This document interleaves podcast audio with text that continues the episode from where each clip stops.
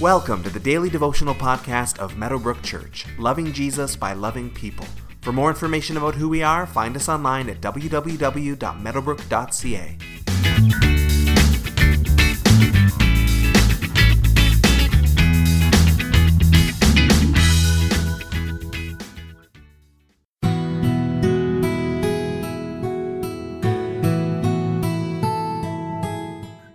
Boy Scouts have a motto: be prepared.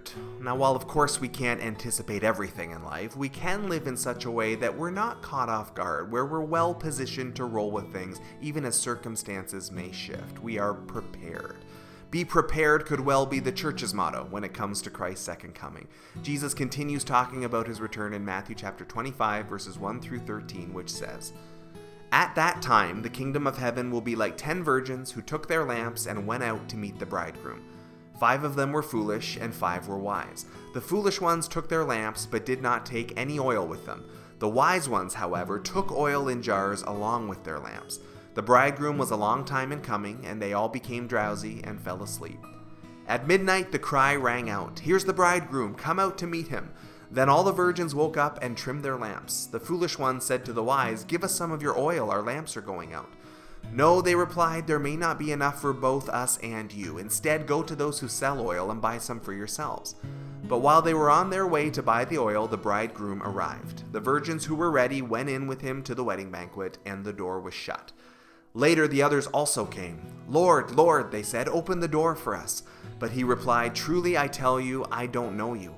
Therefore keep watch, because you do not know the day or the hour."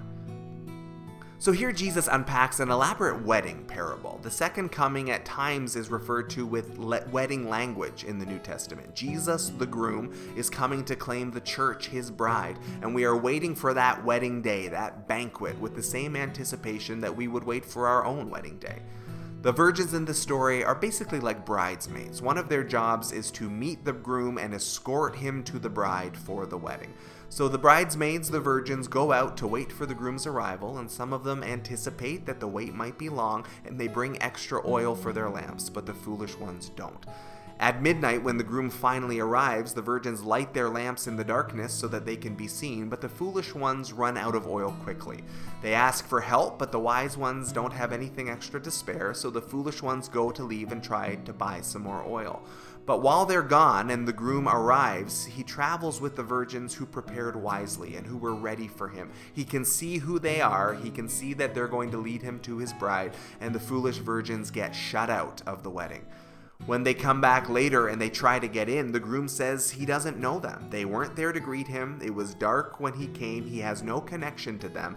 And so they are left out. They are shut out on the outside. Knowing Jesus is the only way to get in to the big eternal wedding party. He is all that's needed, but he is needed. We are not saved without him. And so we are to be prepared for his return, not found pursuing other things, walking away from our duties, being distracted by the details of this life. We must be prepared to wait, but it's not a passive waiting. We are to live our lives in eager anticipation, because no one knows the day or the hour of Christ's return. So are you foolish or are you wise when it comes to Jesus' second coming? Reflecting on this parable today, where do you see yourself?